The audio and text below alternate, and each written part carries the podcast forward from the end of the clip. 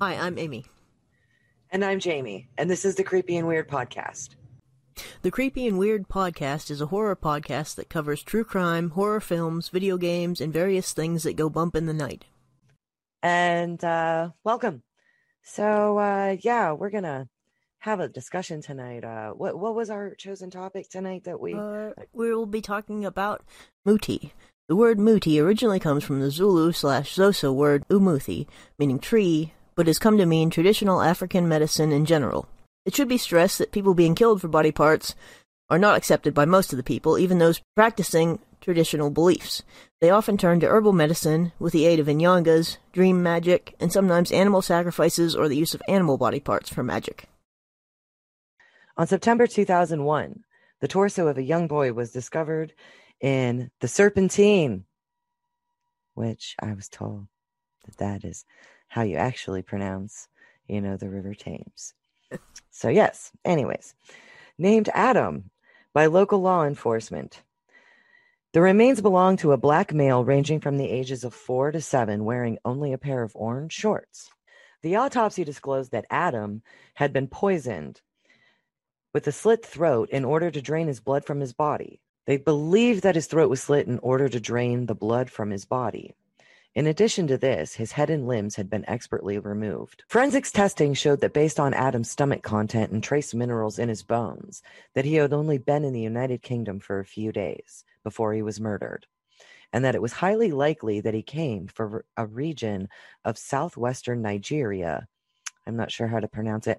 Ben- Benin City, um, but it is also known as the birthplace of voodoo in uh, Nigeria. So there's some little fun there. Investigators then began to suspect that Adam was trafficked to Britain for the purpose of a muti killing, a ritual sacrifice performed by a witch doctor that uses human body parts to make potions called muti. As in any traditional medicine, some of the herbs have real medicinal pro- properties and were the precursors to medicines that pharmaceutical companies manufacture today. Others have a purely magical effect. Traditional he- healers attribute their workings to being entirely dependent on guidance from the spirit world.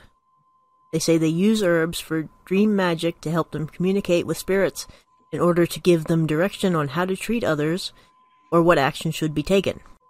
This may involve herbal treatment, or they may be suddenly imbued with the knowledge that a person's relative received an improper burial or something. Okay. Which is now the cause for whatever happens to be afflicting this person. In the past, such murders or harvesting of body parts were only done by sangomas who were attempting to benefit the entire village, and only in times of great crisis. This may have been done for things like crop failure or poor weather conditions, which may have had a devastating effect on the villagers. In modern times, however, some have taken matters into their own hands for their own personal benefit. More modern murders often involve the person desiring personal fame, fortune, influence, success, or beauty. Documentary Muti Murders tells the story of one boy killed by his father while his mother looked on. He was cut down the middle and his blood was collected in a bowl. He was subsequently dismembered by the father, who wished for fame and fortune and thought the muti of the young boy would allow him to achieve this.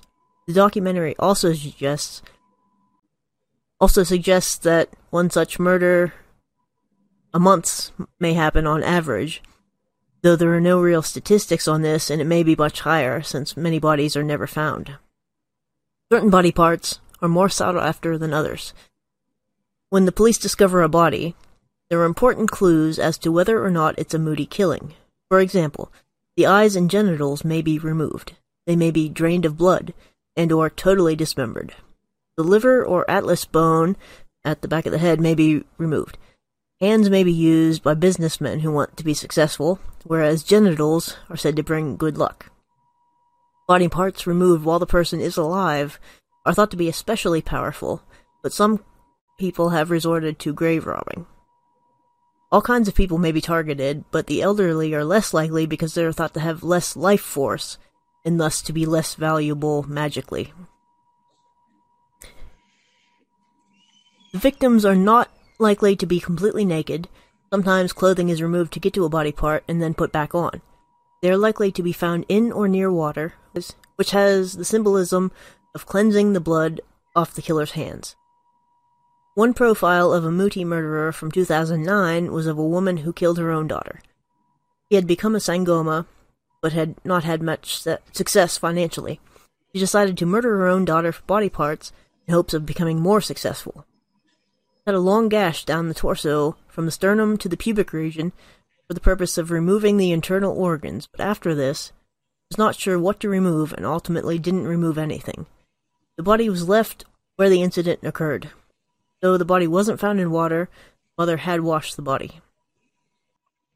Unable to find a match for Adam in databases of missing children in Britain and Europe, investigators went to the public for assistance with the case and Adam's identity.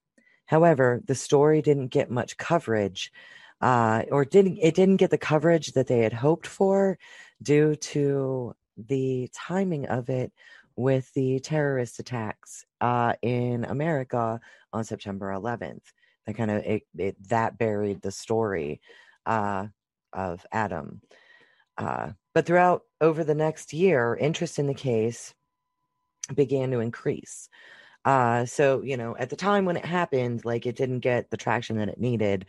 Um, but then in a month, or not a month, a year, it started to gain it. Uh,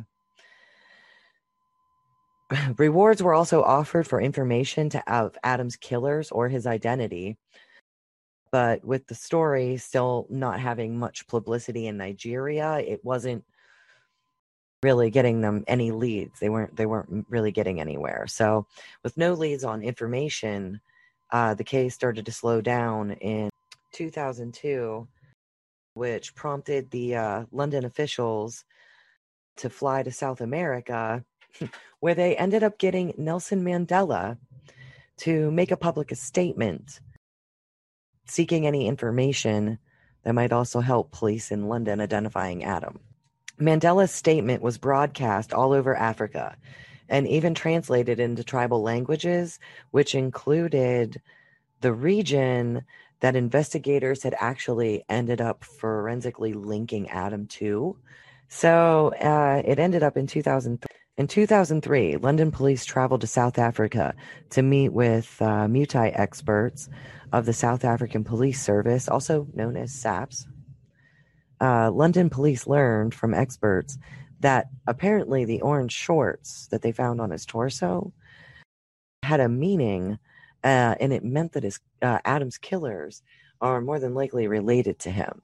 In Mutai rituals, red is the color of resurrection, which led experts to believe that uh, at least one of Adam's killers were related to him and they were trying to apologize, praying that his soul would rise up again.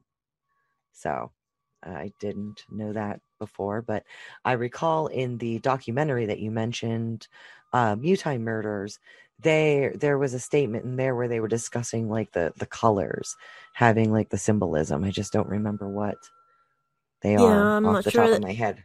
I recall there was like uh, body part symbolism and then you know color symbolism and all these other things. You know, water. Yeah, the what? That's part of the. There's a water ritual of the cleansing, um, and uh, yeah, so. Um, yeah, police ended up traveling to Nigeria and they began a campaign to track Adam's parents. But even after visiting schools and searching missing children's reports in the region, they had no success. And uh, I know that later on there were some developments to the case, but you know, it was also uh, the opening story in the documentary The Mutai Murders on Amazon Prime Video. Yeah, so we don't really even know how many, you know, many children or young people this has happened to because it's usually no. not old people. No, that and it's so frequent there.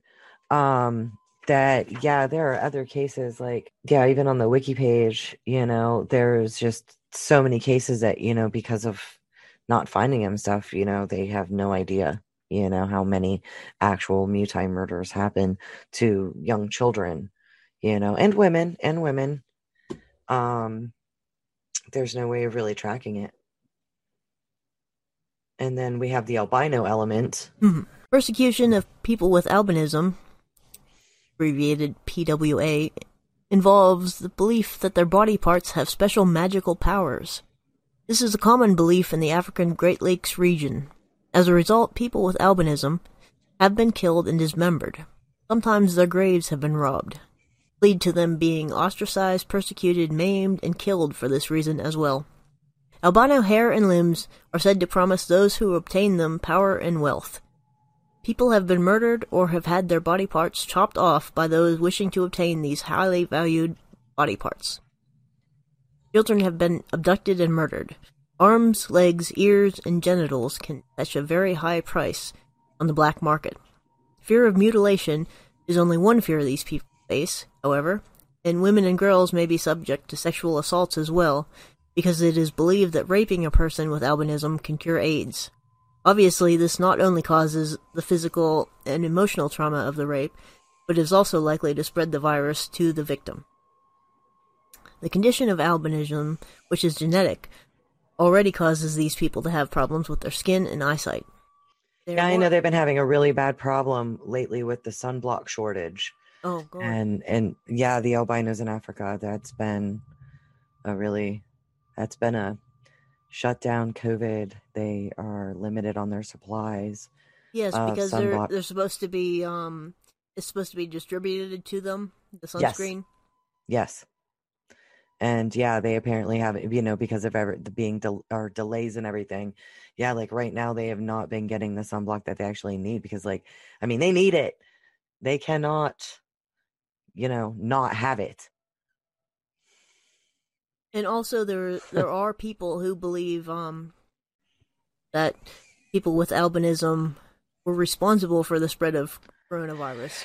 Yeah, which which just is part of me wants to, nonsense, but you know, th- Yeah. this is just another th- of the and uh, there was a case in 2009 and it was a it was a little girl she was a 10 year old girl she was murdered and uh, they found her body in in some bushes near a railway station uh, around where she lived. And uh, you know she was a muti killing um, but they did get the guy uh, that murdered her and they found him guilty of murder and he got sentenced to life imprisonment in in africa so um, but as a result of that too, they did a lot more studies, or not a lot more studies, but they they ended up doing some field studies, you know, with the people around there because there was, you know, that like even though it's it's considered like part of their rural life, like there are people that are impacted by it that they just you know don't don't even want it to happen anymore.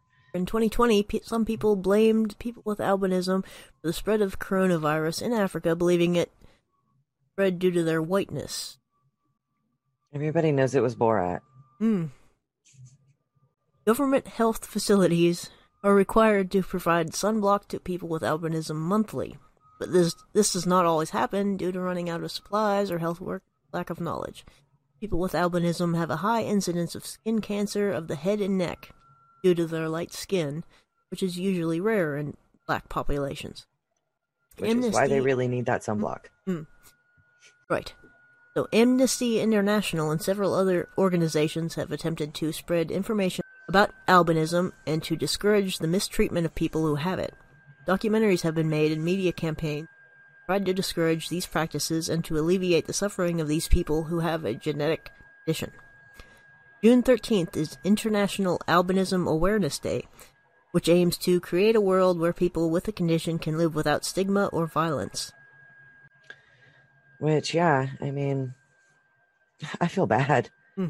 I I didn't know either until we actually started doing the research for this. Um, because I mean, we've we've been researching this for a while, um, and I never was aware of how high the albino population was in Africa. Like, I I wasn't even aware of that. You know, I just didn't think about it. And uh, you know, and then getting into this because I was like, you know, I remember asking you like how many albinos are there? Like, you know, is it really common? And apparently, yes, more so than here. So, you know, that kind of surprised me. Yeah. But then I, I feel really bad because it's like, you know, as if like the threat of like constant skin cancer isn't bad enough.